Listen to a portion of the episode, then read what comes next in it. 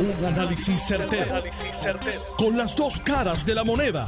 Donde los que saben no tienen miedo a venir. tienen miedo a venir. Esto es el podcast de Análisis 630 con Enrique Quique Cruz.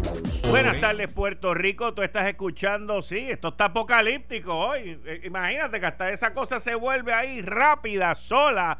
Porque hoy no solamente es martes de destrucción, de autodestrucción. Hoy es martes apocalíptico también, mis queridas amigas, mis amigos. Miren, yo les voy a hacer un análisis hoy que está confirmado ya. Me lo acaban de confirmar ahora mismo, pero el análisis lo teníamos ya hecho sin la confirmación. Por lo tanto, es más asertivo y mucho más válido porque el análisis está confirmado. la gobernadora, luego de lo que le ocurrió ayer, pues tiene que haberse visto afectada, tiene que haberse visto muy mal ante este referido y ante esta guerra que va a llevar ahora contra el panel de fiscal especial independiente. Y la receta entonces es, vamos a la ofensiva. Mira, hace dos años que no han nombrado al panel los dos alternos. Vamos por lo menos a nombrar uno. Pero ¿qué pasa? Que la, la gobernadora está en una situación sumamente frágil. Porque lo está. Esto es un campo minado nuevo para ella. Ella no ha sido política nunca antes. Ella habrá estado en fiscalía, habrá dictado aquí, estado allá, habrá enfrentado el juicio aquel en diciembre de 2018, pero esto es otra guerra, esto es otro ambiente, esto es otra cosa. Y cuando tú estás herido, tú no buscas que te hieran más. Tú buscas un vendaje, buscas protegerte, y buscas entrar a una ofensiva, pero no para que te peguen otro bimbazo más. Pues no, vamos para adelante. Y la ofensiva es, pues vamos a nominar al, señor este Carlos Rodríguez Muñiz. Y vamos para adelante. ¿Y qué pasa? Que lo hizo a la cañona, lo hizo obviamente sin comunicarse con el presidente de la Cámara.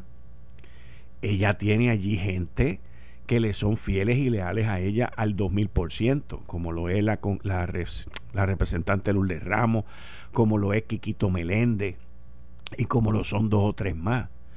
Pues yo no sé con quién consultó, tiró el nombramiento y la Cámara estaba salivando. La Cámara no le dio paso y lo colgó a viva voz. Dicen que las olas taparon el sí que dijo Lourdes Ramos y Quiquito Meléndez que no se oyó. ¿Y qué pasa? Que la gobernadora vuelve y coge otro cantazo más dentro de su partido. Y tan pronto agarra el cantazo dentro de su partido, pues vamos de nuevo a la ofensiva.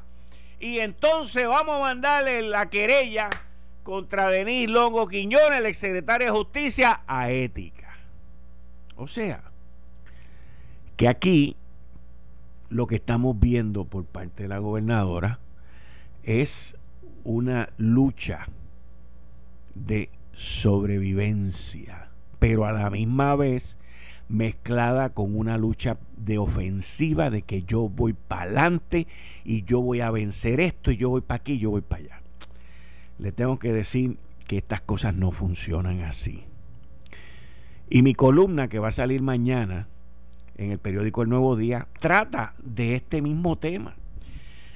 Cuando tú eres atacado de la manera que la gobernadora está siendo atacada, y esto no hay que ser general ni coronel, ni coronel del ejército de los Estados Unidos, la Marina o, los Rangers o los Green Berets o los Marines. Si tú estás bajo fuego, ¿qué es lo primero que tú haces? Te guarece, te tapa. ¿Y qué es lo segundo que tú haces? Cuentas tus filas, cuentas tus soldados, cuentas la gente que está alrededor tuyo, con quién tú cuentas, qué armamentos tienen para primero defenderte y luego ir a una ofensiva. Tú no puedes ir de un tiroteo a una ofensiva, porque si te están tiroteando, tú lo único que puedes hacer es defenderte. Y la gobernadora pensando que como ella es la gobernadora, esas son las cosas que pasan allí con las piedras esas grandes de la fortaleza. Ahí es donde entra el todopoderoso y el todo invisible. Pues quiso ir de el tiroteo que llevan contra ella, de la ofensiva que llevan contra ella, quiso ir a una ofensiva inmediata, sin medir fuerzas, sin calcular, sin preguntar. Ah, no, no, no llames a la cámara, no llames a Johnny Méndez, porque como quiera te van a decir que no. Pues si te dice que no, tú no metes el nombramiento.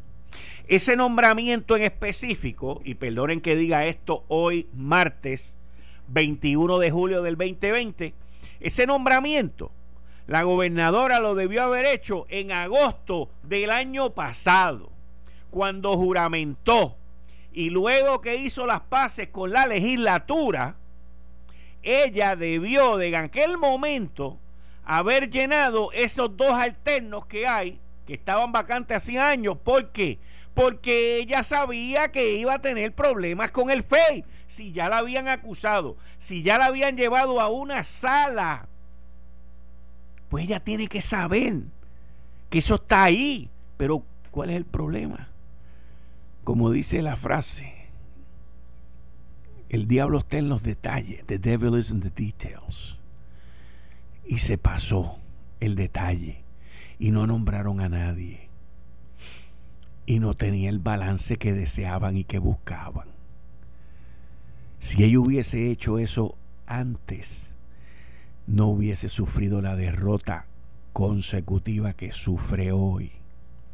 Y en estas cosas, miren, eh, eh, yo, yo muchas veces hablo aquí del libro de Colin Powell, que él decía, cuando él estaba de secretario de Estado de George Bush, eh, él decía, mira, yo en los momentos más difíciles, donde esto parece que no tiene una solución, la situación o el problema que sea, yo muchas veces lo que hago es que me acuesto a dormir a descansar.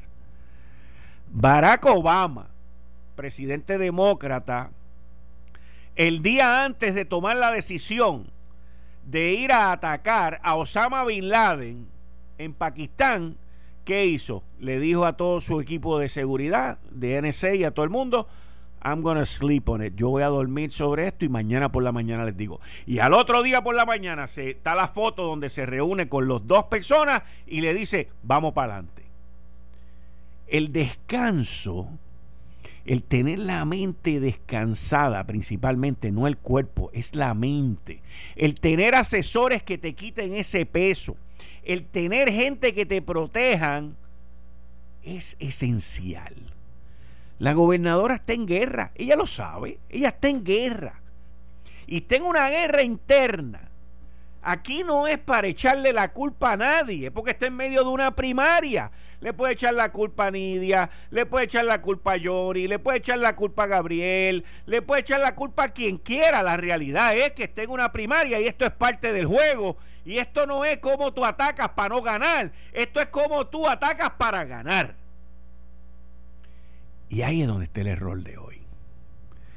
Ahí es donde está el error de haber metido a este señor a que lo tirotearan a él y no lo dejaran salir del arrancadero.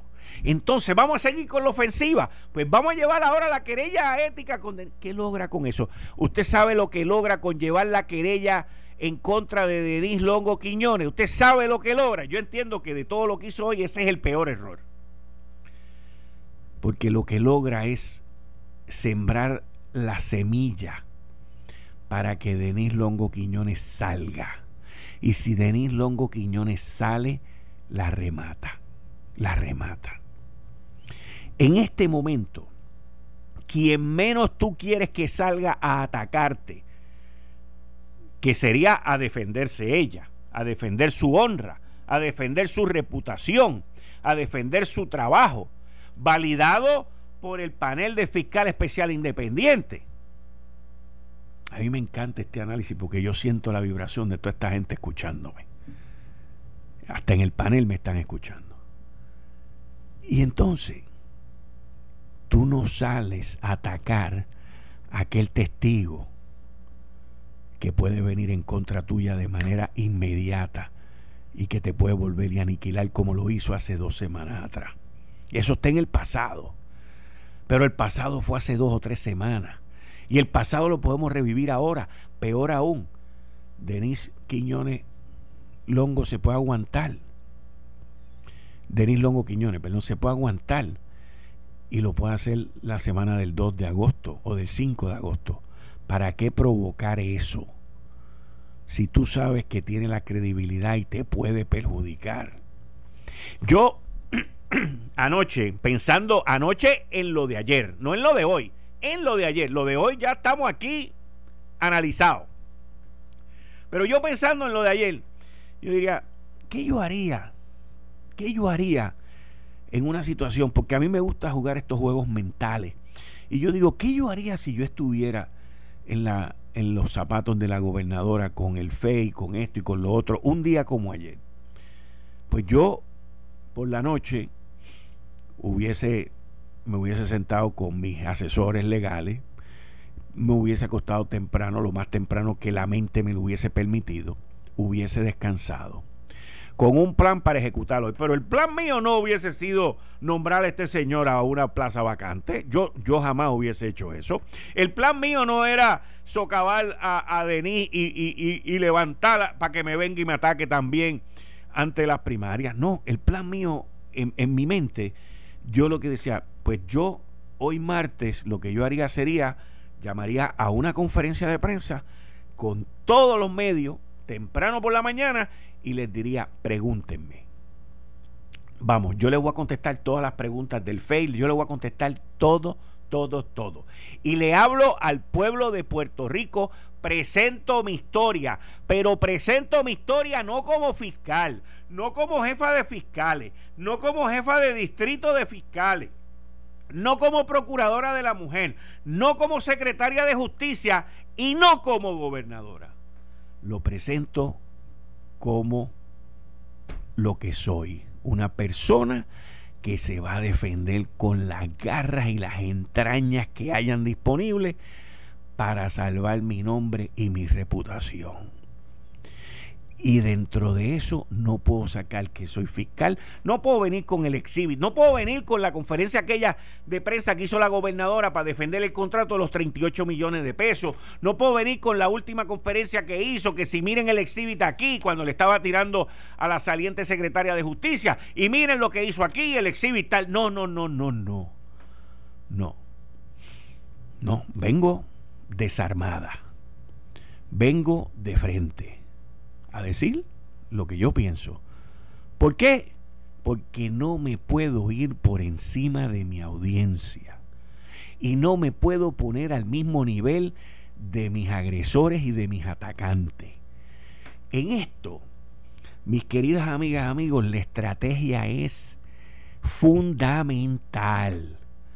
Y no solamente la estrategia es fundamental, sino tú llevar a cabo un plan bien hecho, bien montado, con el rol que te toca hacer. Y no es ninguno de los que has hecho anteriormente.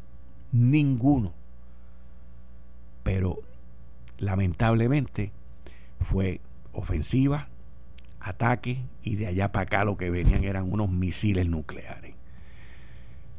Usted se cree que esos representantes, incluyendo los populares, by the way, en la Cámara de Representantes no se disfrutaron ese, esa derrota, ese bimbazo a viva voz? Seguro que sí. La situación con Johnny Méndez la debieron haber resuelto a principio de año. Y eso lo siguieron dejando, lo siguieron dejando. ¿Por qué? Porque iban a la ofensiva.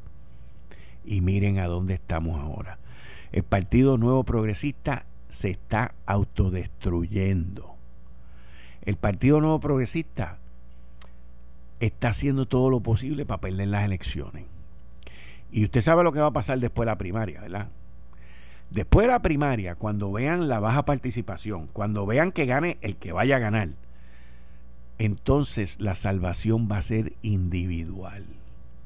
Mientras tanto, para que estemos claros, para que estemos claros, el, referido que hay contra, contra la gobernadora, quien lo inicia es Tatito Hernández, que es el líder de la minoría popular. O sea, los populares no investigaron localmente a Aníbal Acevedo Vilá, no investigaron a Naudi, no investigaron a nadie, a nadie.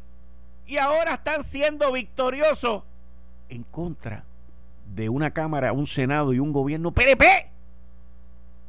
PNP. ¿Y qué pasa? Que ya se está empezando a descifrar lo que va a pasar en el futuro. Y por allá, usted no oye en el lado rojo del celeste, usted no oye nada. Batia callao. Charlie Delgado ni se monta en la Land Rover. Y Carmen Yulín ni anuncia que va a tomarle muestras de COVID-19 a la gente. Es un silencio. Ese próximo debate hay que ver qué es lo que van a Bueno, yo sé lo que van a hacer. El Partido Popular va a hacer lo que se supone que el PNP esté haciendo. Hoy en día, hoy, lo que se supone que los legisladores y los alcaldes PNP estén haciendo es atacar al Partido Popular, fiscalizar al Partido Popular y sacar para afuera todo lo que pasó en el cuatrienio pasado. La quiebra que estamos viviendo hoy, las investigaciones federales y todo lo que pasó. Sin embargo, esa no es la tarea ni el libreto de lo que está pasando en el PNP. En el PNP es a palo limpio, de Fortaleza para el Capitolio y a palo limpio del Capitolio para Fortaleza. Esto apenas comienza, porque si la gobernadora continúa con la ofensiva y comportándose como lo ha hecho hasta ahora, señores, aquí yo no gano, pero no gana nadie. Yo no gano pero no gana nadie. Lo veo venir. Lo veo venir. Y que quede claro, no le doy la razón a ninguno de los dos bandos. Pero los dos bandos serán víctimas de mi análisis hoy. 21 de julio, primera media hora de análisis 630. Eh, estás escuchando el podcast de Noti1. Análisis 630 con Enrique Quique Cruz. Como todos los martes con el licenciado John Mott. John, bienvenido, muchas gracias. Ups, ¿qué pasó aquí? ¿Está? Ok. Es que te estoy oyendo por otro lado, que no se supone que te oiga. Se supone que lo oiga él por esta bocina aquí. ¿Qué pasa con esta bocina? Bueno. Oye, John, vi tu, tu foto hoy en el periódico El Vocero. Vi. Sí, sí, chacho, saliste ahí, olvídate, Lawyers de Appeal. En el periódico El Vocero, te vi. Es que no está, espérate, John, John, espérate, que es que estoy teniendo una dificultad aquí. Aquí hay algo que está mal. Dame un break, espérate.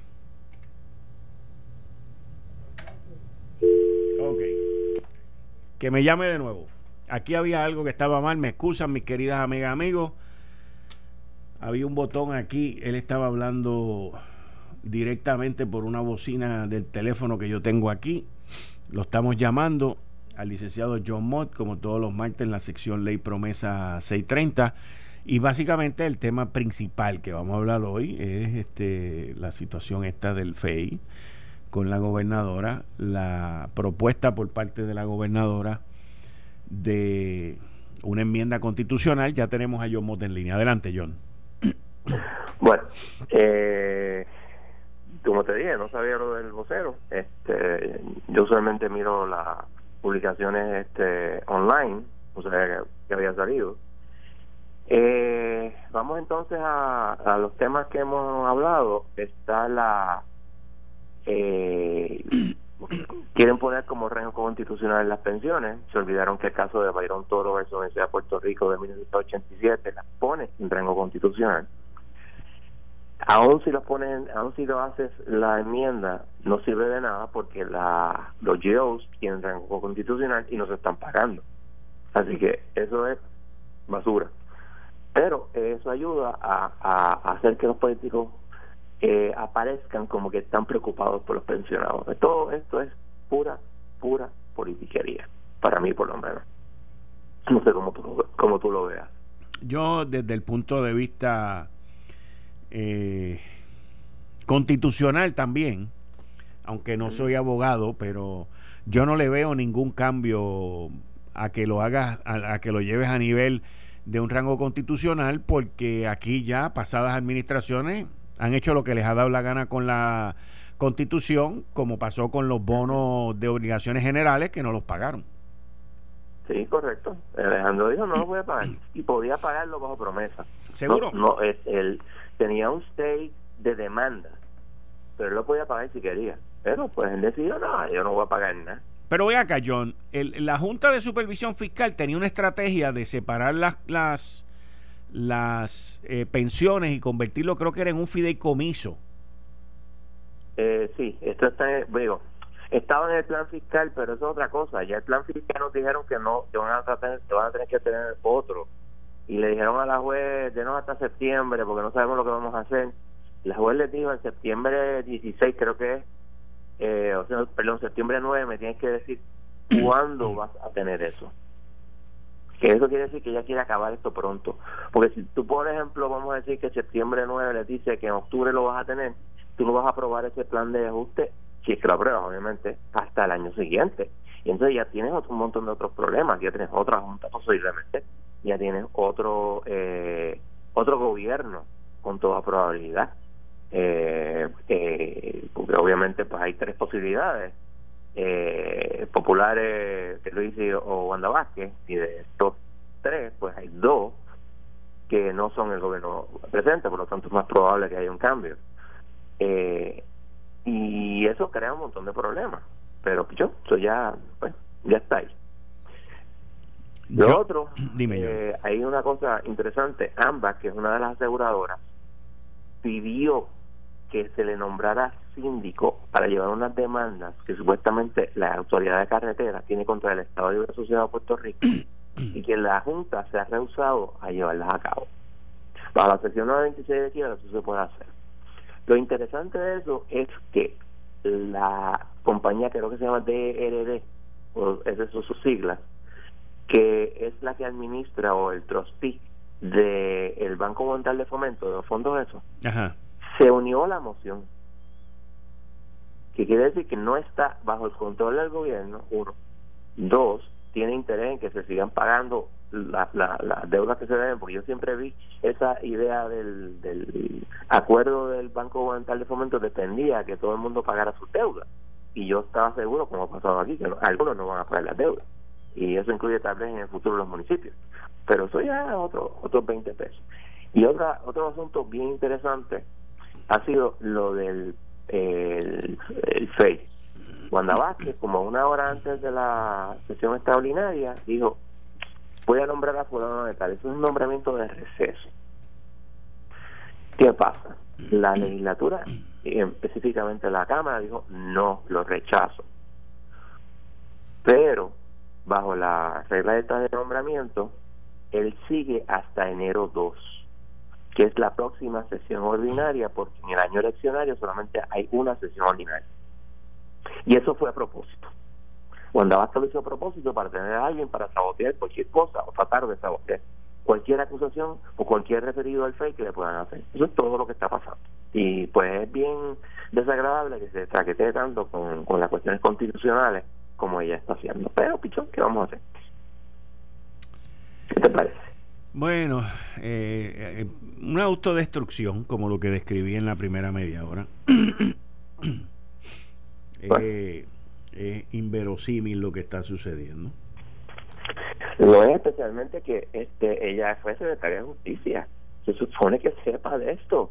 Y por eso que te digo, lo, lo hace a propósito. Ella no le importa. Ella es ella y más nadie. Por eso yo te dije, cuando el juramento que eso iba a ser un problema. Y en el 2017 o 2016 finales, cuando alguien en la administración de este Ricardo yo me dijo que iba a ser ella, y dije, eso es un grave error, and this is compacto Y eso es lo que está pasando hoy en día.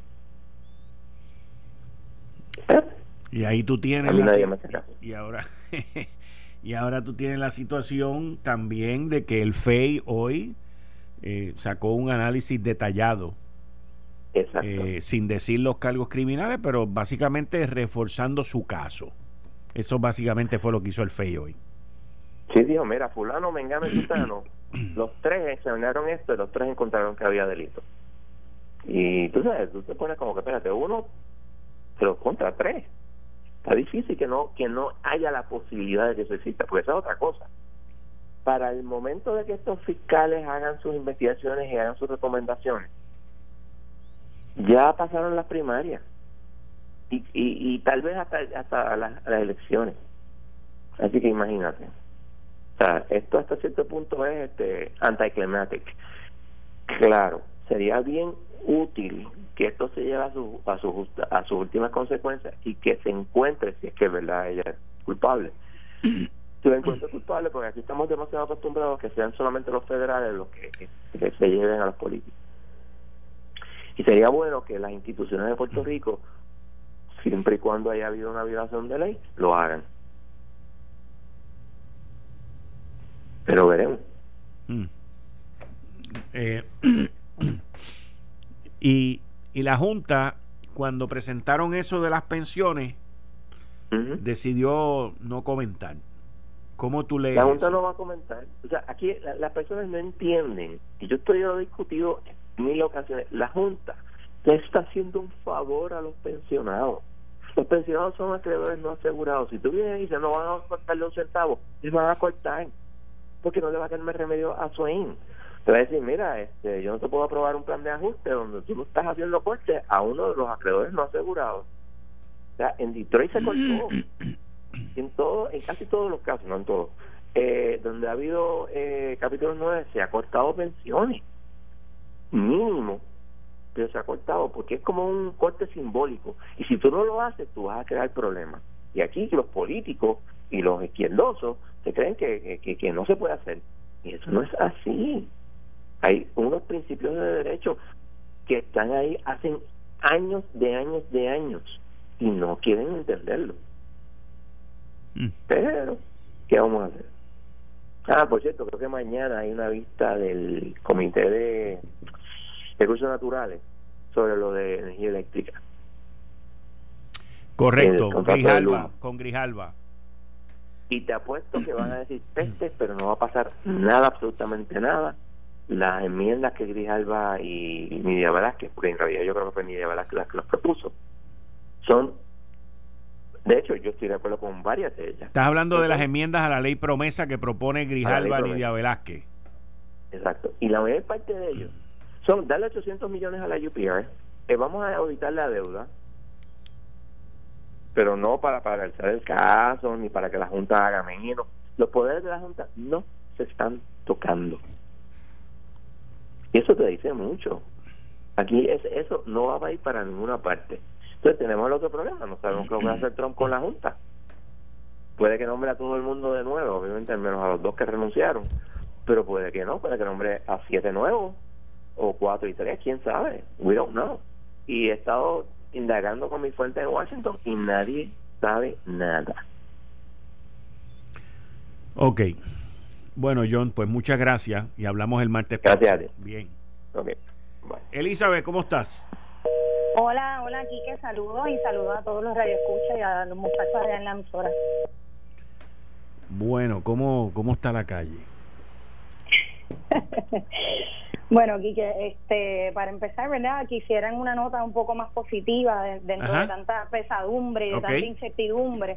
Quiero hablar un poquito del proyecto 2168 que ayer este, la gobernadora Wanda Vázquez lo firmó. Adelante. Y ese, ese proyecto se convirtió en la ley 70 y ese proyecto lo que pretende es eh, eh, hacerle unas enmiendas a la ley esta, eh, a la ley 223 que tiene que ver con los issues de custodia. Esto es bien importante aquí que, y esto es un logro histórico porque Puerto Rico se convierte en una de las jurisdicciones en todo el mundo, ¿verdad? Una de las pioneras en, hacer, en pasar leyes como esta y lo que pretende buscar es en aquellos, en aquellos casos donde hay divorcios contenciosos, problemáticos, ofrece la oportunidad de eh, analizar si en, en, esos, en esos problemas de, eh, ¿verdad? de estas parejas que se divorcian existe la enajenación parental. La enajenación parental es una dinámica en la que uno de los padres utiliza a los menores, ¿verdad? Tiene que haber niños, claro, a los menores eh, como granada emocional en contra del otro padre y acude al departamento de la familia a radicar verdad este casos de maltrato o acude a la ley 54 para también fabricar casos de acusaciones contra hombres o mujeres, ¿verdad? sea, de ambas partes, pero sobre todo mujeres hacia hombres, porque por lo regular es la mujer la que ostenta la custodia.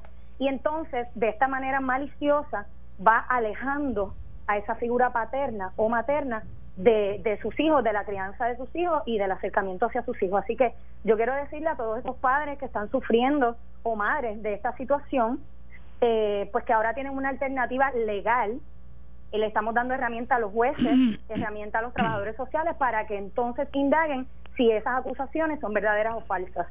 Esto es un gran logro, que Esto a nivel mundial son millones de padres los que no tienen contacto. padre custodio no lo permite, ¿verdad? Hay ocasiones en los que yo no estoy hablando de aquellos casos donde el padre es agresor o la madre es agresora. Yo hablo en relaciones donde el padre es un buen padre, la madre es una buena madre y el otro padre entonces utiliza a los niños, los manipula para alejarlos de ese amor, ¿verdad?, del otro padre. Así que tú sabes que yo vengo trabajando con este proyecto, yo estuve en las vistas públicas de la Cámara, estuve en las vistas públicas del Senado, este hubo personas como Manuel Natal Albelo, el representante, y el representante Luis Vega Ramos, que se opusieron a esta medida. ¿Se opusieron? Se, opusieron, y te digo más, que cuando estábamos en, en, en la Cámara, en las vistas públicas, el señor eh, Luis Vega Ramos eh, llegó allí tarde. Allí había padres llorando porque estos son temas bien sensibles. Hay padres que son acusados injustamente y pierden todo, ¿verdad? Y allí había varios padres llorando porque son temas sensibles. Y llega Luis Vega Ramos tarde, no se disculpa, se sienta y comienza a hablar de perspectiva de género. Y los padres estábamos tan molestos porque fue un atrevimiento y una falta de respeto. Y te digo más, Quique, yo tengo la carta, ¿verdad?, de los que le votaron en contra y yo estuve en el hemiciclo cuando se estaba llevando a cabo la votación. El representante Manuel Natal Albelo iba escritorio por escritorio de los aliados de él, dándole cantacitos en el escritorio y cuando llegó la carta de los que le habían votado en contra, aquí, que habían sido precisamente esas personas que él le tocó en los escritorios. No me diga. Así como te lo estoy diciendo. Y hoy tengo que decirle a esos padres, porque son un grupo de padres que han sufrido Quique, yo conozco un papá que tuvo 23 órdenes de protección. ¡Qué rayo! ¿Entiendes? Es una cosa maliciosa. Entonces son niños que tú los privas de este amor, de, la, de esa figura, que por lo regular es la figura paterna, se crean con vacíos emocionales y desarrollan unos, unos severos traumas de vida y, y muchos de esos niños han, han terminado en, en centros psiquiátricos con, con, ¿verdad? con estos intentos suicidas y todas estas cosas. O sea, de, de corazones rotos están llenas las cárceles y eso es lo que queremos prevenir. Así que agradezco a la gobernadora, agradezco a Georgie Navarro y agradezco al movimiento Creando Conciencia por todo el esfuerzo de siete años. Llevamos desde el 2013, Quique, encima de este proyecto. Estamos muy felices, ¿verdad? Porque este proyecto lo que busca es la unión familiar y que el amor prevalezca y que se subsanen las diferencias de los padres para que los hijos no se vean envueltos en estas dinámicas. Muy bien, muchas gracias. Una nota positiva. Dale, pues hablamos en la semana y muchas gracias. Hasta luego, Quique. Bien, hasta luego. Bueno, ahí ustedes escucharon a, a Elizabeth Torres con esta nueva ley que es muy razonable todo esto. Y mira, el Día Mundial de la Hepatitis se celebra todos los años el día 28 de julio, o sea, de aquí a siete días, para crear conciencia sobre la carga mundial de la hepatitis viral y ayudar a lograr un cambio real. Se estima también que actualmente hay 290 millones de personas en el mundo que viven con hepatitis C sin saber tan siquiera que están contagiados. Es importante concientizarse y tomar acción. Ante esta realidad, mis queridas amigas, amigos, salubristas también, Hoy hablamos sobre la hepatitis C con el doctor Rafael Pastrana, gastroenterólogo y hepatólogo.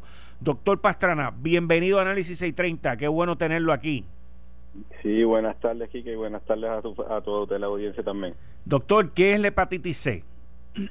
La hepatitis C es un virus, eh, ¿verdad? Que se eh, adquiere de sangre contaminada con sangre contaminada. Eh, usualmente entra en la sangre y se aloja en el hígado causando una inflamación en el hígado que al paso del tiempo, póngale 15, 20 años, pues una cicatrización del órgano causando problemas de cirrosis y sus complicaciones usuales.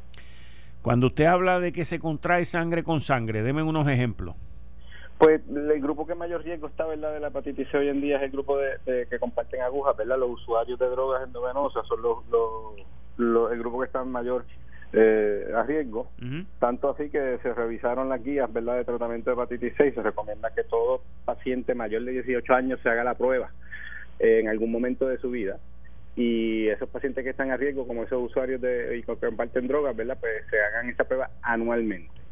Eh, también obviamente hay un grupo alto de, a riesgo que son los pacientes nacidos entre el 1945 y el 65 que son los fabulosos baby boomers que el CDC pues recomienda que esa gente se haga una prueba alguna vez en su vida verdad por los factores de riesgo que tuvieron en esa época ¿Hay algún síntoma que uno se pueda sentir, que le pueda dar la impresión o que uno pueda decir, pues mira, me tengo que hacer la prueba? Aparte de los pacientes que usted ha hablado ahora, que comparten jeringuilla y todo ese tipo de cosas, pero, o sea, hay algo que, le diga a uno, pues mira, vete, hazte una prueba, o, llama a tu médico, llama a tu gastroenterólogo, a tu hepatólogo.